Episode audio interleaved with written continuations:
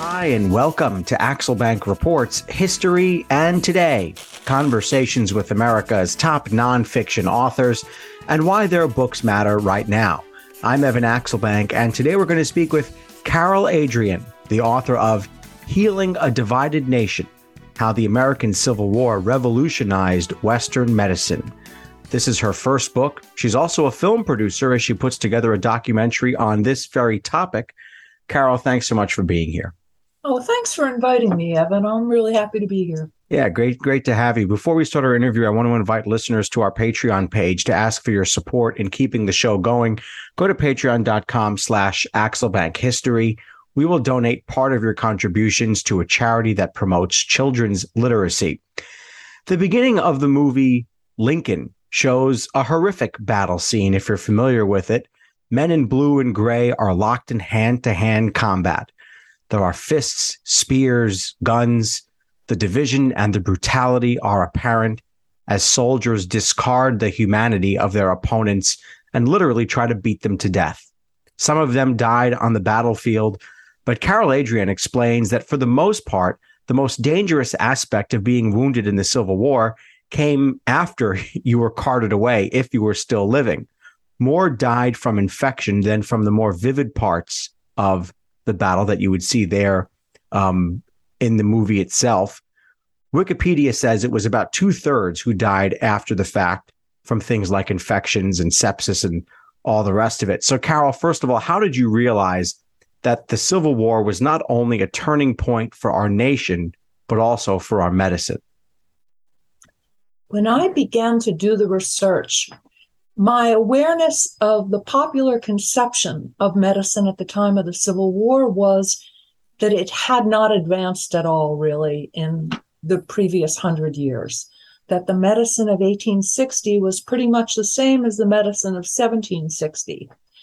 But the more I dealt with primary source materials, digging through many archives, libraries, and repositories, it seemed to me that medicine really did advance tremendously clinically.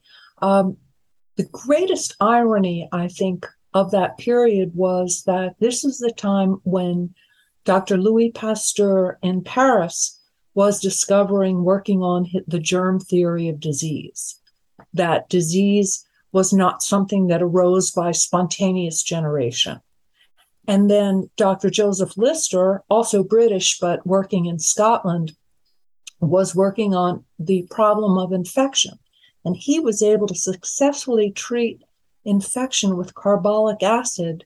But all these fantastic discoveries did not reach the American physicians in time to adopt those practices during Civil War. And one of the things that we've seen, um, I know this from reading about the assassination of President Garfield is that many doctors didn't even believe the advancements once they did make it to our shores.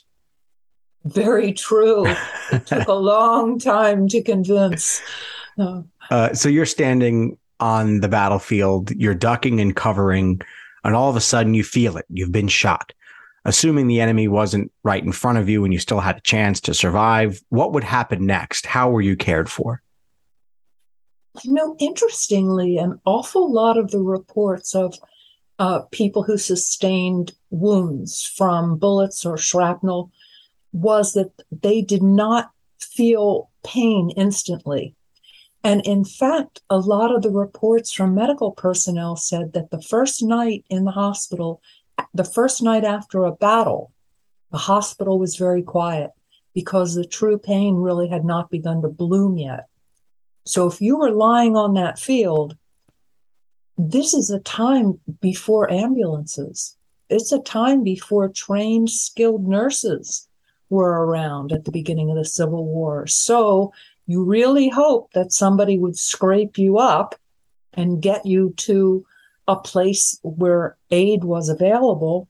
And I always say that even if you were in a city at this point in time and got run over by a horse and wagon, that you really hoped somebody would get word to your family to come scrape you up. And then you hoped that somebody at home would be able to take care of you during convalescence because. And, I'm sorry, go ahead. No, and what was the aid like? I mean, when when when you were finally brought to a hospital, and I'm using the term in quotes, when you were brought to a place where they were going to care for you, what did they do? What did they know how to do? Well, the first stop really would be a field dressing station. So this was where the assessments were made. Uh, this is really you begin to see the beginning of of awareness of triage, which doesn't really appear with a title until World World War One.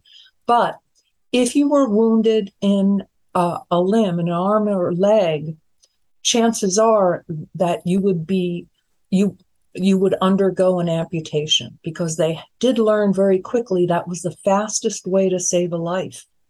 So they learned not to cut near a joint. They learned that the further you were from the torso, that's where. So that. And you were awake the whole time. I mean, right? I mean, you're awake the whole time or just about? No, you know, that's another popular misconception. Two of the drugs that were really widely available to both armies during the Civil War were ether and chloroform, the anesthetics. And they actually were in use with dentists rather than surgeons. It's hard to realize that before the Civil War, maybe 300 doctors in the entire country had ever witnessed surgery or seen a gunshot wound.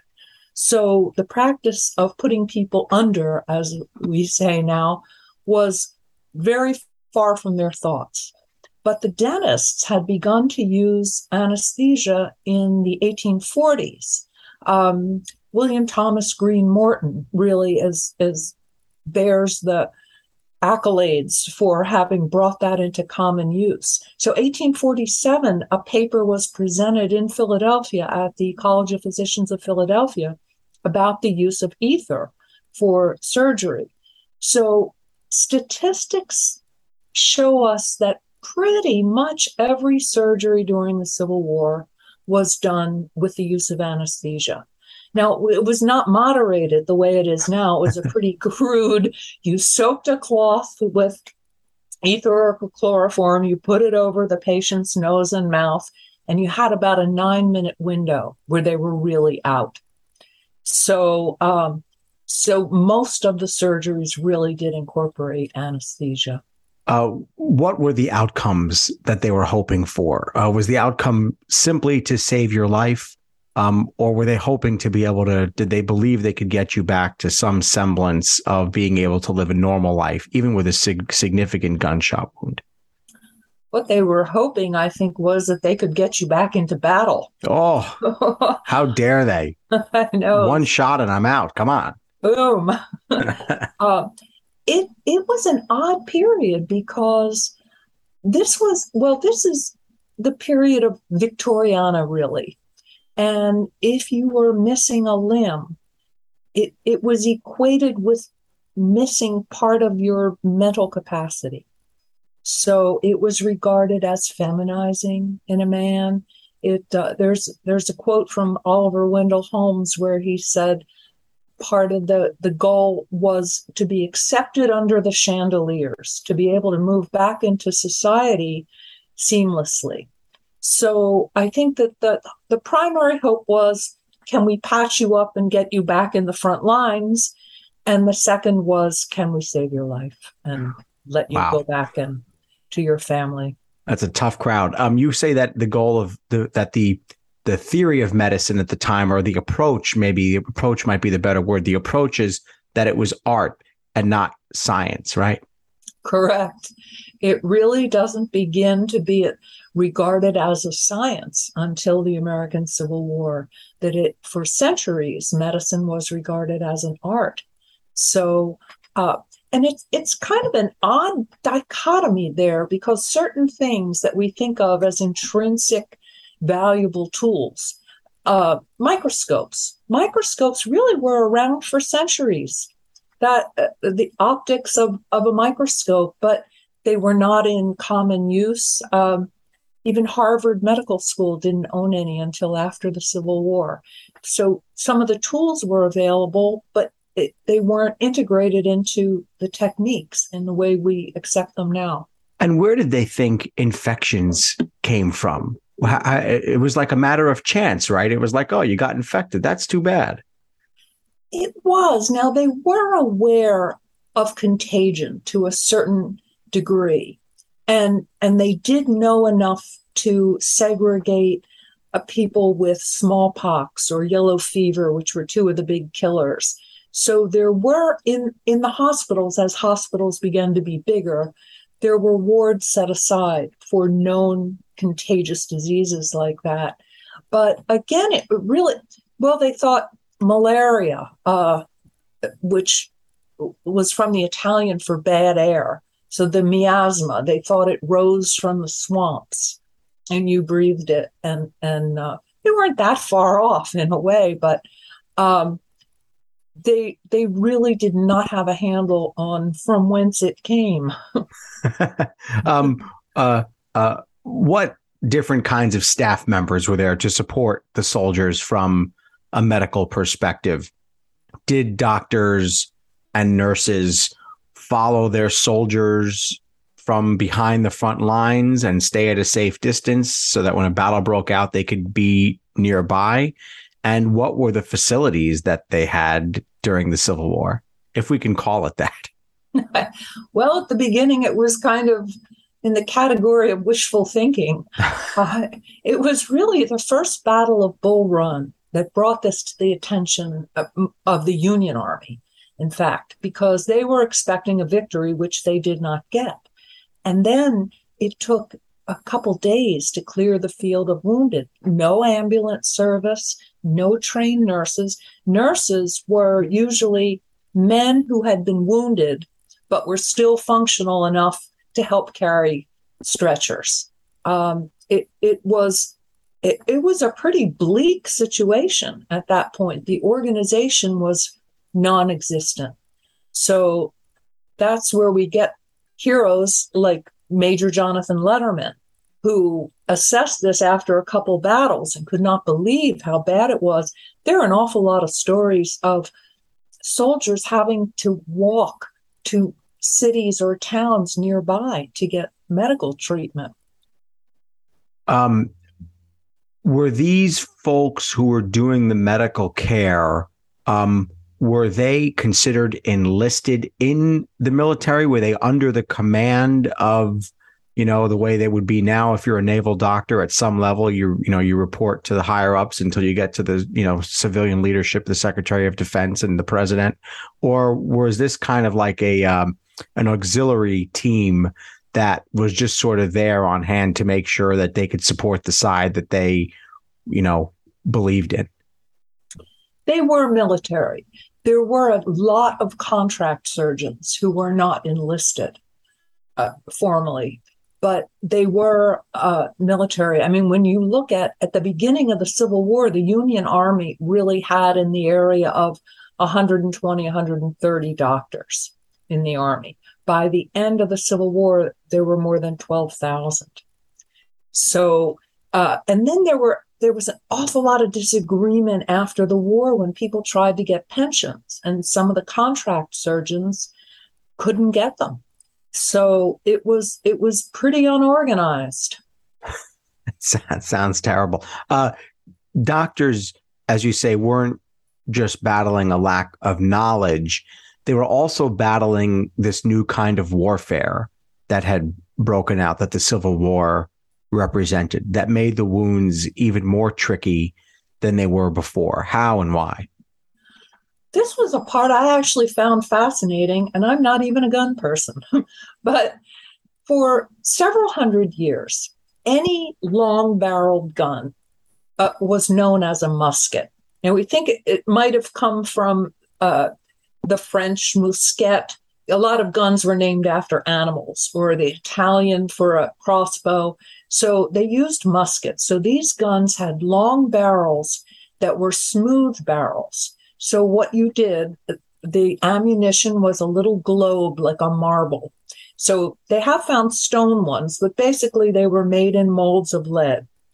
So you had to push that little marble of a ball down the barrel. You started at the end of the barrel with a tool called a ramrod.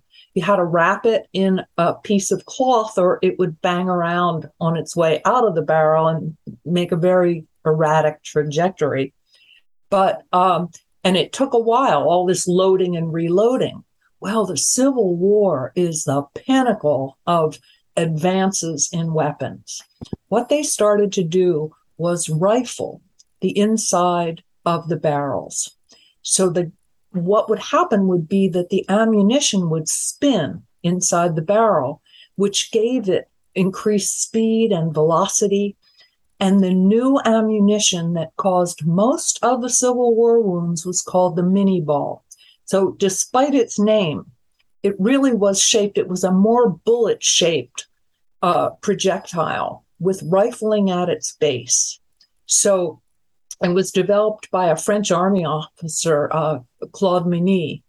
Uh, and this could go through two or three bodies in one shot. The, the Minié ball just changed the universe of combat and warfare. Um, all, the other things that did, we don't really think about them as Civil War things, but torpedoes, which had advanced over several centuries and were controlled electrically so they could take out ships, or uh, one of the most famous, the Napoleon cannon, which was a was called the 12 pounder, and it was copied from a French cannon, and it could actually fire in two ways. So cannon fire, the trajectory is pretty much flat, but howitzers have an arced trajectory, so they could get people in trenches. So you could knock out the fortifications, and then the howitzer could take out the soldiers. And so, what did that mean for the doctors? As they what did all this mean for them as they battled the wounds that these new weapons created? They were horrified. They were really if you got wounded by a lot of these things like cannon shots uh, uh, pretty much obliterated the human body on the field. There was really nothing left to save for the most part. And so as i had said if you got wounded in a limb they could deal with that. But if you got wounded in the head, in the abdomen, in the chest, you pretty much, if you were lucky, they tried to make you comfortable and let you go. And so they did not they did not attempt. Because the other thing is they were dealing with thousands of casualties. So there was no resectioning. There was none of the delicate kind of surgery that we thank god have today. It was pretty crude so, what were your sources for this? Uh, one of the things that I noticed is that you were from Philadelphia, and there was a major archive that you were able to tap because you were in, uh, you are in, or because that is in Philadelphia. So, I assume it was convenient that you were there and that the archives were there. But what else did you do to piece this story together? It was, I actually started doing the research because I was doing a four part documentary series, which I, I took some time off to write the book. Um, but uh, we are really blessed. Philadelphia has more libraries and archives than any city but Washington, D.C. So the College of Physicians of Philadelphia is an amazing repository of medical history and, and just all kind of photographs. It's it's amazing. But it also contains the Mutter Museum, which is a museum of medical anomaly. So I really got to see and handle a lot of things from the Civil War period that were pretty amazing. But we have the Historical Society of Pennsylvania, I would say Library Company of Philadelphia, which is associated with the free library system, but separate. It's one of the largest holders of American historical documents in the country uh, eight stories of amazing stuff. and are there diaries from both doctors and patients describing what happened that you were able to tap? I was. I I used more than 40 institutions. So some things came from um, the Daughters of Charity in Emmitsburg, Maryland. One of the sisters who served as a nurse wrote a handwritten diary that was astonishing to to be able to work with. So all these different places uh, had different kinds of materials, and yes, there were quite a number of diaries. Some things had been published. Some things were there were there were records I used at the Historical Society of Pennsylvania where they were letters from soldiers to their families. The shortage of paper was so severe that the original letter was written horizontally across the paper. The family would get it and they would write vertically back to the soldier, which really tells you a lot about supplies. Mm. Uh, uh, talk about your path to this book. What is your career path, and um, how did you decide? You know what? It's time for me to finally write this book. It was a bit convoluted. I was actually working on a documentary series about music and the brain. So is, uh, is that are you a film producer by trade? Yes. Yeah. Okay. Yeah. yeah. So I'm a filmmaker. So a, a book was not really in, in my plans, but I, I was researching. We have an incredible library system in Philadelphia, and our central library had some wonderful subscription databases. So I was, uh, I had gone to dinner with my mom the night before, and she was a lifelong journalist in Philadelphia. And she told me that Philadelphia has more Civil War statuary than any city in the country. And when I went to the library to work on music and the brain the next day, I kept thinking about it and I thought, well, no battles were fought here. Like, why, why would we have like dozens of Civil War monuments and statues? So when I got to these subscription databases, I Googled Philadelphia Civil War. Wow, what came up was the fact that Philadelphia was the center of medicine of the country at the time. The medical, the largest medical schools and oldest were here. The uh, during the war, the two largest uh, military hospitals in the north were here with thousands of beds. Anyway, that I I actually was not happy to discover this amazing story because it diverted my path from what I what I had in mind. But I thought, oh my God, the the more I looked, the more incredible it was, and and and how it impacted society as well. So I uh, I thought somebody must have done this, but nobody had. So I kind of felt the story, to use an old fashioned word, had been vouchsafed to me.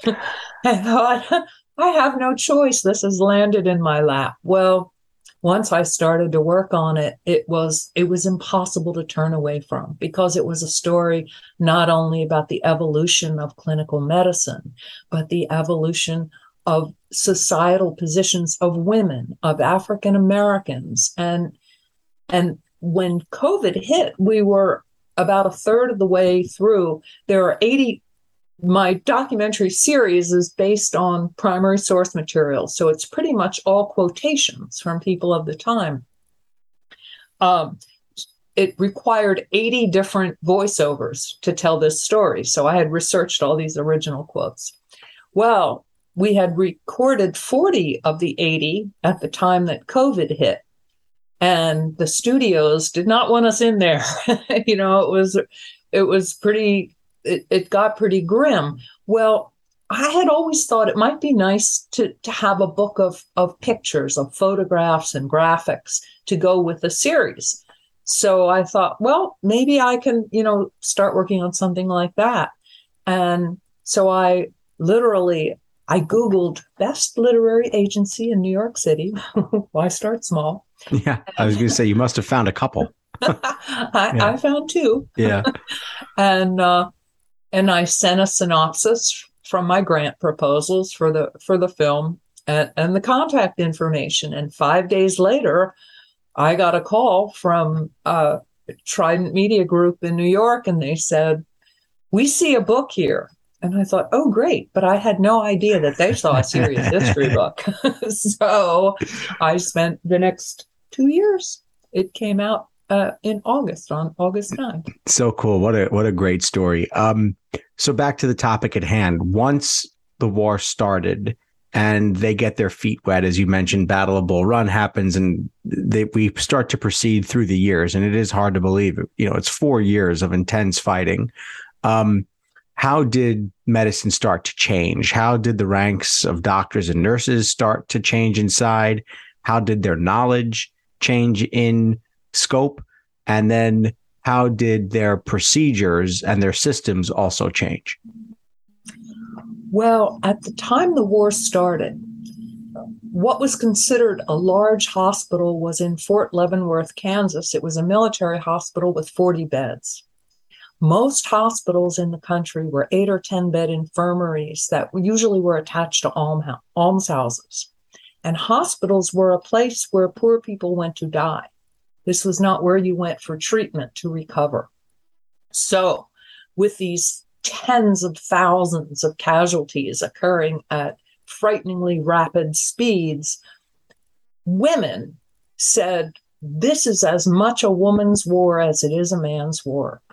And women who were regarded at the time as passive, modest, um, came out of the parlors and the kitchens and everywhere else in force. And they they insisted they came to the battlefields they came to the hospitals they insisted on being part of the solution and for the most part at the beginning of their appearance they were not welcomed there's one story about after the battle of shiloh 40 confederate women traveled by train to come help clear up and the doctor who was in charge of the first hospital where they arrived said no more women or flies are going to be admitted. so they the women really fought hard to be included. And the other people who fought to be included were African American doctors, most of whom were not admitted to medical schools in America. Quite a few had gone to medical schools in Canada, where the, it was a very different atmosphere and Dr.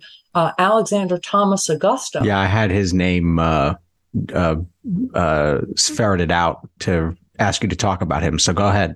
You, you focused in on the right person. Yeah, there you go. He was pretty amazing. He one of the things that stood in the way of people wanting to go to medical school if you were African American was that many southern states had laws against learning to read if you were black there were severe penalties not only for the people who were enslaved, but for the white masters who allowed it. So it was literally a, a you risked your life in many cases to learn to read. And and uh, Alexander Augusta wanted he from the time he was in, a child he wanted to be a doctor he wanted to be a healer and he really had a difficult time. It wasn't until he was college age that he actually found some tutors. The University of Pennsylvania would not admit him, but some faculty members, it, it's a little murky, but apparently they agreed to secretly teach him. Well, once he was a great student and once he had achieved literacy, he he married and he moved to Toronto to go to uh, Trinity Medical College there where he was regarded as one of the most brilliant students. When the war started in America, he wrote to President Lincoln and said that he felt, as a person of color, that he wanted to be involved to support the uh, American blacks in, in the war. And it went back and forth about whether they were going to admit him. And he, after a long battle and many letters, he was admitted to, he was enlisted in the US Army as a major.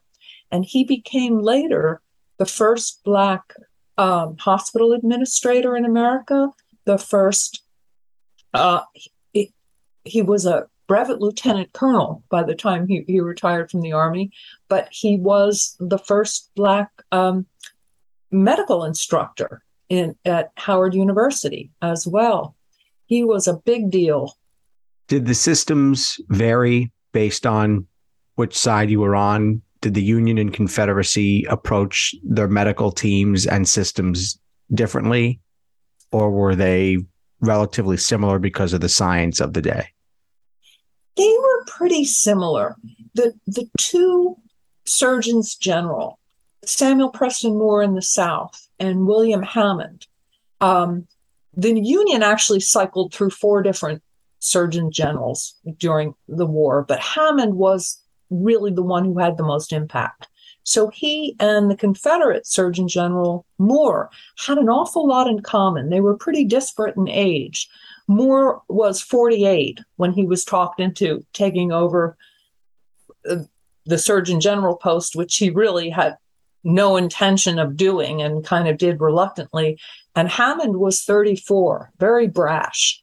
But they both had really revolutionary attitudes on how to improve the situations. So some of the things they did were very similar. They both embraced the European design of pavilion hospitals, uh, which were long, narrow buildings, usually uh, like like spokes on a wheel. So they housed thousands of patients, but supplies and medical personnel moved more easily through them. Um, one interesting thing the Confederacy included dentists in their ranks.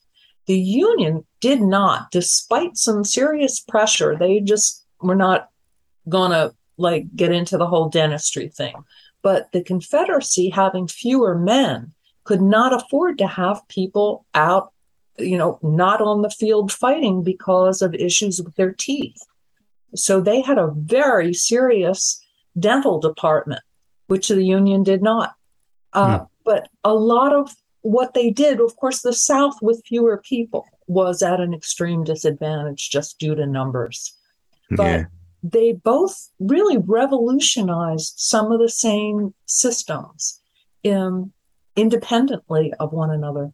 Were you able to detect um, any changes or any impact on the battles themselves, whether it was strategy or technology used or or the um, uh, the way or where a battle was fought based on the medical efforts being made?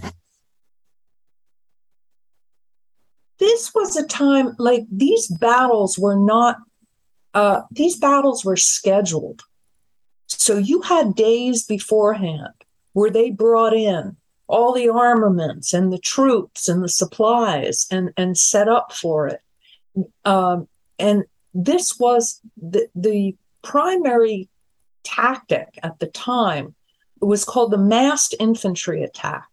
So you would line up your soldiers in straight lines facing one another, the two uh, opposing armies, and they would shoot at each other until the first lines were down and they dragged the bodies away and the second lines moved up and and of course as the weapons got better they were killing each other far more efficiently but um, certain things changed in terms of tactics where the civil war as the weapons got better had very little hand-to-hand combat which had been something very common in warfare for centuries so soldiers in America uh, in the Revolutionary War, there was a lot of a lot more hand to hand combat, or they were clubbing one another with the butt end of the rifles. I mean, it. But as as the weapons became more sophisticated, they didn't have to be as close. So you could once once the Minié ball and the rifled barrels came into common use, the the armies were actually much further apart. Is is that the kind of thing you mean? Yeah, I mean, uh, yeah, exactly. Yeah, it's just interesting to to hear, um, you know, something that doesn't appear to be connected to the battle is actually impacting the battle. Yeah, yeah, it, it's that's where I realized like the ripples from something like this extended so far out. So like in my book i mean i i talk about surgical techniques and medicines used and things like that but it seemed to me i mean there's a lot of information in some wonderful books where they really go deep into techniques of of surgery and medication but what seemed to me to be the most revolutionary and had the longest impact over time was how it changed society, really, where women became accepted as people who could be uh, trusted to manage a hospital. To um, Phoebe Pember, uh, a woman from the South, that she managed Chimborazo, she was the head of Chimborazo Hospital in Virginia, which had 8,000 beds and a reputation for a very low death rate. But that would have never happened a couple years before the war. And because the ranks grew so much, did people on either side then begin to start believing in the cause even more than they had before? In other words, did it bring the different sides together because more people were now involved, because there were women, because there were blacks involved in the not just the fighting, but in the effort itself? Did that begin to solidify the public opinion behind the efforts being made? Most of my reference materials and experience are with the people in the medical field.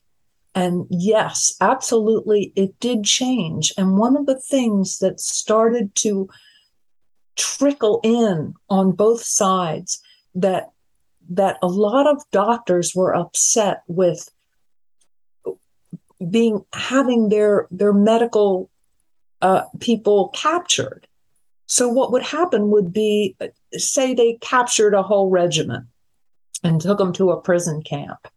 They would sort out who, you know, were there doctors among them, and and later in the war they began to parole the doctors but they would you know get them to sign something that said they wouldn't try to escape and then they wouldn't you know come on you got to help you know like set them up doing surgery. But what happened was an awful lot of people began to believe within the medical community that there should be provisions to protect the wounded and their caretakers in times of war and this went through quite a, a, a period of time, including efforts in Europe, um, where you get the beginning of the first Geneva Convention in 1864, where this was a primary goal to establish the neutrality of the wounded and those caring for them. And just real quick, what did doctor mean back then? Someone who just practiced a lot? I mean, was there an actual school that doctors would go to, or it was just someone who was interested in the body and seeing how good they could dress wounds? well, it was kind of the wild west of American medicine. the, the American Medical Association was not established until quite some time after the war. And what they're like, many, many people, including some women, they learned from fathers or husbands or they kind of you know shadowed somebody who was a physician to learn. There were independent schools of medicine that sprang up. Now the first medical school in the country was the university of pennsylvania uh, in which opened uh, its medical school in 1765 but there weren't most medical schools were simply a faculty of professors, and you bought tickets for lectures, midwifery, poulticing, you know, things like that. And you went to these lectures, and the second year, you pretty much went to those same lectures again. Then a panel of from the faculty would decide whether to confer a degree upon you. But you could call yourself doctor. I mean, you know, a lot of people, I could too, but it doesn't mean much. Well, not today. Wouldn't mean anything, right? today, there's a little bit more. Yeah, uh, a little bit, just that. a hair. but uh, but a lot of the the men who served as surgeons in the Civil War were trained as dentists. Uh, say a word about Clara Barton because she's a revolutionary figure. Name a lot of people know. Um, what do we need to know about Clara Barton and the effort she made, and also her legacy? Clara Barton was an amazing person. Now, sometimes you see her referred to as a nurse. She did not call herself a nurse, she called herself a relief worker. So she was a very shy young girl from New England who had taken care of a younger brother who got hurt falling during a barn raising. And although he did survive, she took good care of him and, and he became an assistant quartermaster during the war years later. But she went to work in Washington, D.C., uh, which also was a big first. And when the battle started, she offered to do the work of two men for one pay. So, more anyway, everybody turned her down, and Clara Fondley was like, I can handle this. So, she was a superb organizer. She she tapped everybody she knew in New England and elsewhere for donations. She collected supplies, she commandeered wagons and horses to get them to the battlefields. There's one story about Clara. I'm, I have no reason to believe it's not true. She was on the battlefield tending to a wounded man, and a bullet went through her sleeve, killed the patient, and did not wound her. Uh, so you can imagine on, on, that field as things whistled by her head. Um, anyway, she was present at so many East Coast battles with supplies, but she got very interested in those who had been captured or died in prisons. And after the war, she headed an office for missing soldiers. She responded to 60,000 letters about men who were missing or presumed dead. She also uh, with Dorrance Atwater, who was a teenager who was captured. He was one of the first prisoners in Andersonville in Georgia.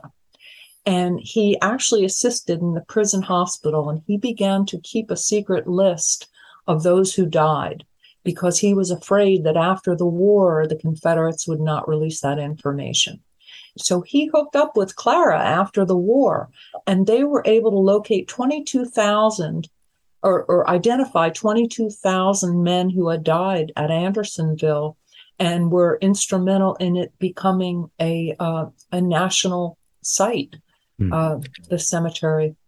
Uh, I want to ask about Abraham Lincoln. Um, maybe we spend too much time on this podcast asking about Abraham Lincoln, but I love him. So let's ask about Lincoln. Um, there's a, an amazing scene towards the end of the war where he goes and tours around and visits many of the, or, or at least as many hospitals as he could get to that were within shouting distance of Washington, D.C. And he meets with wounded and some dying soldiers. Um, how did he approach his job as doctor and consoler in chief? He was very interested in technology, Lincoln. He was an avid reader of the New York Times, of Scientific American. He subscribed to an annual journal that basically dealt with science and technology. And he had a reputation among his friends that wherever they took him, if he saw some machine or technique that was new to him, he would crawl under it, he would cite it, whether it was a weapon or not. I don't know exactly about the um, consulting or consoling and consulting, but it was very important to him. There's one story about him I really do love uh, that he wanted the Union soldiers to have the best possible weapons. And at one point during the war, Christopher Miner Spencer from Connecticut, who had developed the first repeating rifle, the inventors used to bring their their inventions to Lincoln to check out. And the White House was pretty wide open at the point. I mean, you kind of showed up and asked to see him. And a lot of times you got to see him. So he showed up with the repeating rifle. There was a standing law in Washington, D.C. at the time that you could not fire a gun within the city limits. But Lincoln was like, I got to try this thing. so they got a naval aid and a, and a crude pine target, which they took to a park across from the White House and set up. Well, Lincoln tried this rifle and he hit the mark over and over. He was really impressed with it. Mm. And when they went back to the White House, and this is how I know like Lincoln understood superstardom, he presented the inventor with a piece of wood from the target that they had used. so mm, that's cool. Uh, but he had that gun reviewed by the Army and the Navy, and delivered tens of thousands of them to Union soldiers. Hmm. Uh, then he became a patient. Unfortunately, uh, of course, they couldn't save his life, but how important was that particular incident to the future of medicine? It's a real point about where Civil War medicine was and where it wasn't. I mean, he was the most important man in the country, and and he was attended by the top doctors Sometimes phones ring on our show. It's no problem. It's oh. happened many, many, many, many times. Oh, I'm sorry. No need to be sorry. Okay. He he actually he, he had a pretty checkered medical history, Lincoln. When he was nine, he got kicked in the head by a horse. He was unconscious for hours. His mother, a close aunt and uncle, died that same year. He, we know that he had at least two bouts with malaria, and in, after the Gettysburg Address, he contracted smallpox, as did his valet, um, who died from it. Unfortunately, um, they were very close.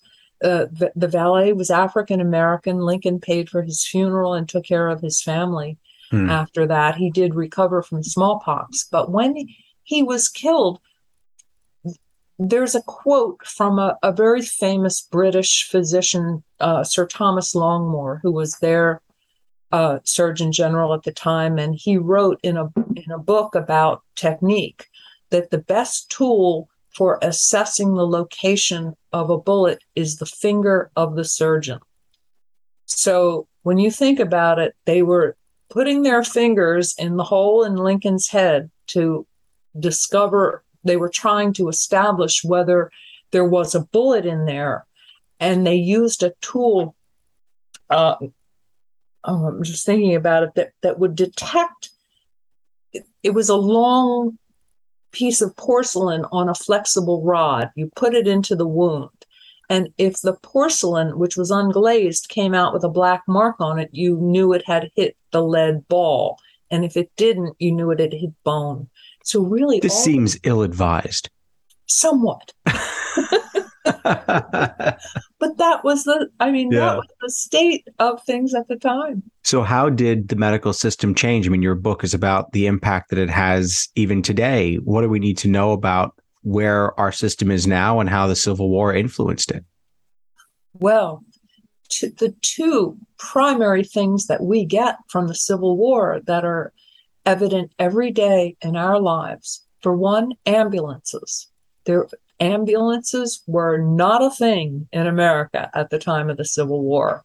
And uh, Major Jonathan Letterman, appalled by what had happened in some of the battles, he got permission from Lincoln to uh, to establish an ambulance corps. So b- within months, they were able to clear a field of thousands of casualties in 24 hours.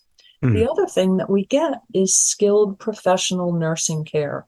All these women who came out. Now, Florence Nightingale from England really is a person to where the origin of professional nursing in, in the West can be traced.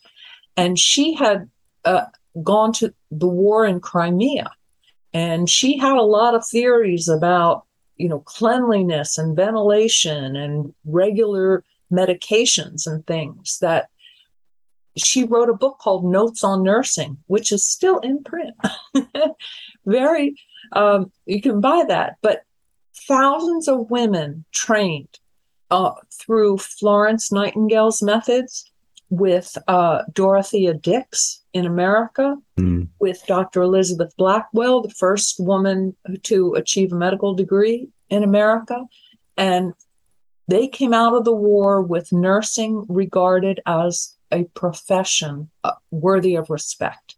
Mm. So, nurses and ambulances, we got them. Uh, that sound that that that's big stuff. Uh, the, the, I have recent experience not with an ambulance, but with nurses, and um, my goodness, the whole time you think to yourself, what would I do without these folks? It's um, it's unbelievable. Um, what do you imagine if you were to write a book about today's wars, Iraq and Afghanistan, um, maybe even Ukraine?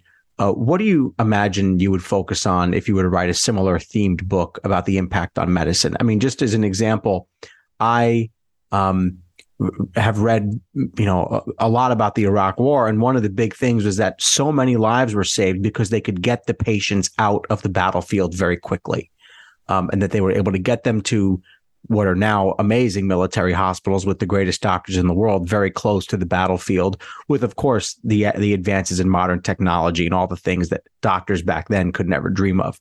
But what do you imagine you'd focus on on a medically themed book? Um, as it relates to today's wars? I think you've really pinpointed something. And I would say At the time of the Civil War, where people sometimes waited wounded on a field for days up to a week for rescue and evacuation, by the time we get to the war in Vietnam, they're coming in much faster with helicopter rescue and evacu- evacuation. By Afghanistan, I believe it's referred to as the golden five minutes. So you're right, the speed at which we're able to go in, grab the wounded, and get them to a facility made huge differences. It's it's remarkable. Um, uh, what does the way medicine was administered during the Civil War tell us about how we should approach our differences and disagreements in society today? I think that's if there's anything beautiful that comes out of it, that's what that's what comes because you came up with situations in the Civil War after the Battle of Gettysburg when the Confederates had retreated. 5,000 Confederate soldiers still lay wounded on that field. So the Union medics had to take care of them. And, and just in these situations where sometimes the armies shared, you know, they, they came in and took over or captured a regiment, but they'd leave them with some medical supplies or they'd share what they had. So I think that salvation of life began to transcend race and gender during that war. And and if there's anything beautiful to me, that would be it. We all deserve care in a time of need. Period. Yes. Um how's your movie going and what does what do you hope the movie achieves and that the book can't necessarily achieve because they're different mediums and how important is it for you to have both of these things going to have your message get out there well it was an amazing experience writing a book. And i would have to say that i'm a filmmaker so it involves other human beings. Yeah. there's music. There are sound effects. There are all these exciting layers in in the film. But i think with both of them, if there's one message that I would like to impart, it's the beauty of the American heart, of compassion, of dedication, of hard work in incredibly adverse circumstances. And that this situation and this period of time, to me, is an example of Americans at their best this is people with terrible prejudices of, of every type who were forced into a situation of saving lives, of where it was the better, I think the phrase is the better angels of our nature. So I think this is a noble thing that happened in the midst of this horror. The fact that they were sharing supplies or Union medics were saving Confederate soldiers that that or that women were begrudgingly admitted to the medical arena. That it's those things that made it made the Americans a cut above where we had been.